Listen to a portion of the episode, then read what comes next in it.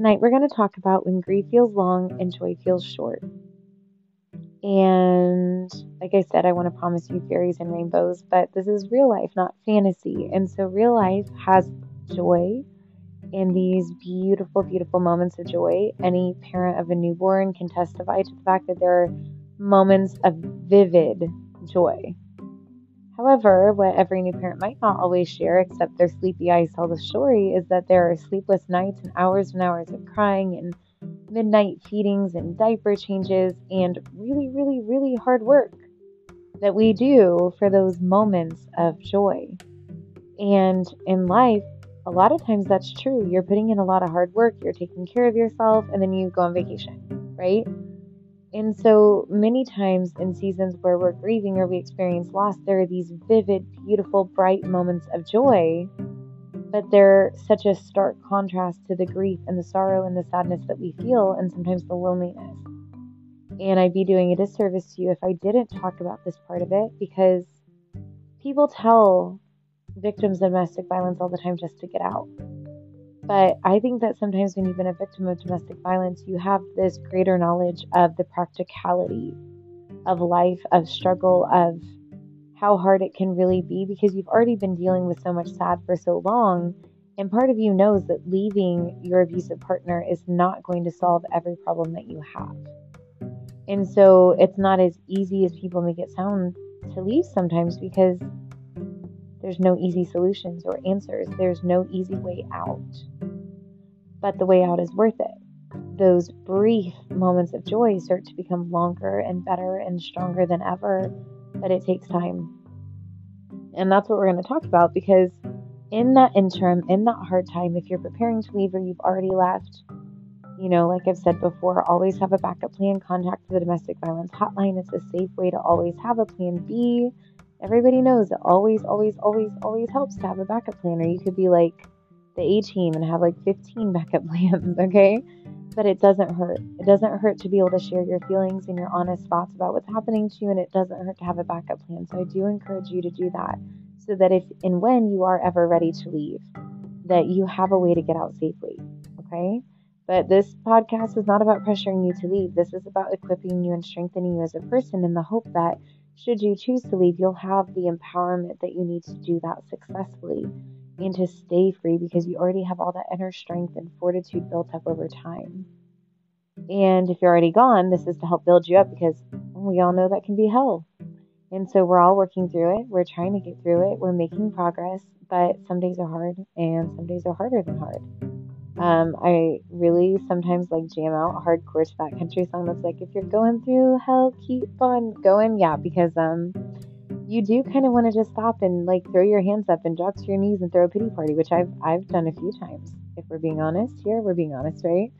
Um, but you can't stay there. So there are going to be times you drop to your knees. There's going to be times like I just talked about heaven's fallacy where you're looking at the unfairness of it all and you are crying out. Like I would cry out to God and be like, "This is so dumb. This is so unfair. I am so over this." Okay. So, wherever you're at, you might have these moments of unfairness where heaven's fallacy is playing a large role and you're experiencing so many consequences. And the person who hurt you is getting off scot free and everyone likes them and everyone gets along with them and everyone thinks they're so freaking amazing. And you know what they're like behind closed doors. And it's a hard truth that it happens. It's not magical. People try to make it sound like, oh, if you leave your abuser, everything will be magical. It's it's it's it's magical in its own way because it's beautiful watching your transformation going from someone who's timid and beaten down and reserved to someone who's bold and courageous and strong. But it's never easy. Easy is never, ever, ever, ever, ever, ever what I would associate with leaving a domestic violence partner, right? Ever, ever, ever. And so we're kind of in this together, guys. And so at work today, I was trying to get everyone to work with me because um, I was filling in and I was like, hey guys, teamwork makes the dream work. And I know it sounds so cheesy, but I tell my kids all the time we're a team, we're a family, we work together. And so, since I can't be there with you in person right now, this is my way of reaching out and trying to connect with you to let you know that you're not alone this way. And so, when you're grieving and you're hurting, it's long. And they talk about the stages of grief, and I think one of the smartest things that they ever said about that was that you bounce back and forth that there's no set stage to stage to stage process, you might run through those things 15 times and you might run through them all out of order every single time, sometimes more, sometimes less. It depends on what you're grieving. And honestly, it's not just what or who you're grieving, it's how much of an effect it has on your life once they're gone. Because you're going to have those moments where you feel where you feel the loss more keenly than others. You know, for me, there are times when I get really overwhelmed that I grieve the loss of that relationship with my grandparents more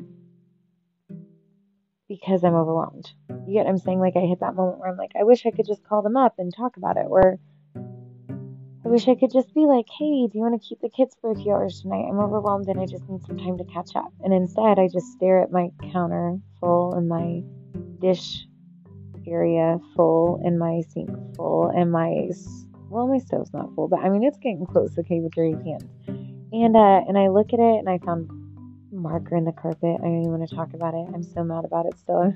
I don't want to talk about it.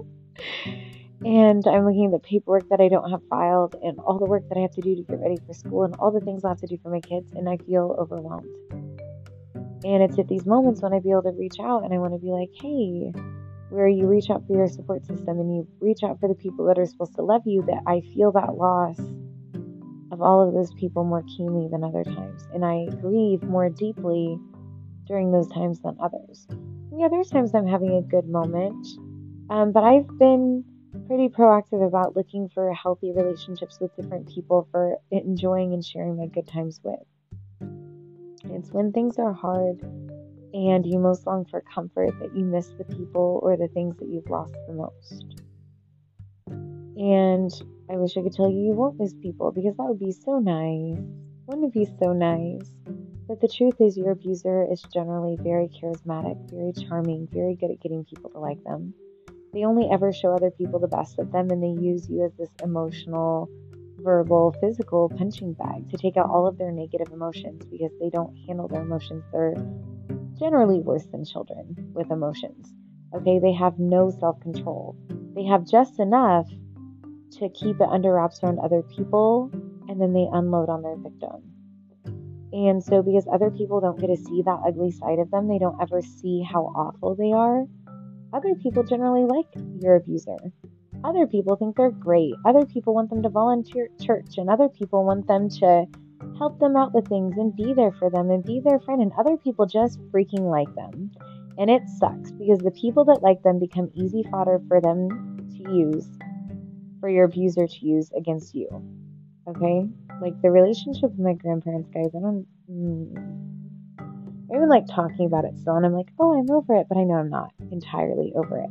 Um, I'm at the place where I'm comfortable not ever having that relationship again, but sometimes I still feel that loss, okay, that sadness, that grief. Um, but I am in a place where I'll just say it, just say it. Just the other weekend, I found out from my sister that she had been over at my grandparents and the kids had been dropped off there. And the truth is that my ex's mom dropped the kids off at my grandparents. And they do that because now my ex and my grandparents have this great relationship where he takes them over there every single time he comes. And they go to church together, where probably all the church people, okay, this is the petty part of me. She's coming out. I'm sorry. I'm apologizing in advance, but it's there. And I'm not going to pretend to only have positive emotions and give you some fake sense of this is what could be, because the truth is, we all have all the emotions the good, the bad, and the ugly, okay? And you give a voice to all those emotions because it's healthy. You just don't get stuck there. And so the petty part of me is like, yeah, all those people at church that didn't want to talk to me and treated me like a pariah and treated me like I had some kind of contagious disease before the pandemic even hit, they probably welcome him. They probably smile at him, they shake his hand, they engage with him in a way that they never did with me. People probably have no issue accepting him and talking to him and loving on him. And he goes in with my grandparents, giving this big freaking stamp of approval. How amazing they think he is and how much he's the victim. And then maybe none of this is happening, but my instincts are pretty great, and that's what my instincts say. And the petty part of me is like, yeah, he probably has all of this welcome and, and acceptance and good freaking times when I tried it and I was so dang lonely and people didn't want to talk to me and people didn't want to offer me comfort. My grandparents didn't want to stop bringing someone who had molested children or my children. Okay, so I had to deal with all of that crap and I am literally so sick of it. I hate hearing it. I hate when he posts videos on Facebook of him and my grandparents and my kids there. And even though I've repeatedly voiced that I don't want my children around them until they can admit and legitimately agree to not ever having someone around who molested children and admit that it's wrong, I get no say so. Because he's manipulated them, they're using him, he's using them. It's some weird, toxic, awful relationship where they get to enjoy the benefit of other people liking them and thinking they're great, of my kids going over there, and I don't trash talk people to my kids. I'll tell them things that are true in a balanced and healthy way that's kind to a child's mind because it's really hard sometimes not to take your frustration with your abuser and transfer that in communication to your children. So that's something you have to constantly watch because it's tough when you're dealing with someone who has no issue manipulating your children at all. You know, or like your ex who tells your eight year old that if you got a boyfriend after you've been separated for over two years and you filed for divorce and he's hired a lawyer, that if you get a boyfriend, you're cheating. That's like, that's a fun one. Okay, that's a super fun one. I didn't enjoy that conversation at all. And when they blurted out at the Mexican restaurant, and I'm pretty sure that everyone on either booth side of us could hear us, and I had to have this whole conversation, whole conversation about how when I've been gone for two years and I filed for divorce and I pushed for divorce, that it's not cheating. Yeah, I'm sure the people just loved hearing it. I was just feeling so freaking embarrassed. And I had to sit there like a calm person, like I wasn't shocked to my core, like I wasn't so, so, so pissed that my ex had the audacity to have that conversation with my children. Um, I had to just talk it out with truth, but also keeping in mind that they are children. So I wouldn't have brought that up for Jack at all with my kids because it's not generally an age appropriate conversation and I don't even freaking have a boyfriend. So did I for a second like look at my son and be like, listen, if I had a boyfriend, I'd be getting kissed and hugged and cuddled all the time and it would be amazing and he would buy me dinner? Heck yes, I did. But then I shut that down because you can't bring too much of your petty to your kids. So instead, I told him that if people are married and they're trying to work it out, then yes, it's wrong to get a boyfriend or girlfriend. Okay? If people are separated but their intention is to work it out, then sometimes it's definitely wrong to still get a boyfriend or girlfriend. But if people are filing for divorce, and they've been gone for two years, it's no longer cheating if I get a boyfriend. uh, yeah, that'll happen. That'll happen. That's just like a little side, little side piece there for you guys. Okay. Um. So you know, conversations I have with my kids. I have to tell my kids like, listen, if my grandparents ever bring this person around, they are supposed to call me and let me know. I repeatedly told my ex, and when I found my children had been over there, and I texted my ex because I wasn't even there, obviously, um, that it wasn't okay to drop the kids off without ensuring that they were safe and that that person was not going to be there. Now, he didn't show up, but you always take precautions. I don't ever take any risk with people that have ever been involved in any type of child molestation because I feel like those people have a hard time stopping. Very rarely do they ever stop. Research shows that they have the highest recidivism rate out of anything. And so when I told him that it was wrong and, or that he needed, I didn't say it was wrong because that'll just get it going, right? You know how it goes. So when I told him he needed to take responsibility and ensure that they were safe, he legitimately sent me a text message that said, I rebuke you, Michaela. Because spiritual abuse, because that's still apparently a thing. Yes, separated for two years and I still get crap like that. And um, I had to have that whole conversation like leading back to everything, I'd have that conversation because he has a relationship with my grandparents. Because I told my grandparents we couldn't have a relationship if they didn't stop bringing someone who had molested children around my kids. Do you get how twisted that is? Why it pisses me off? Why it's so dang hard?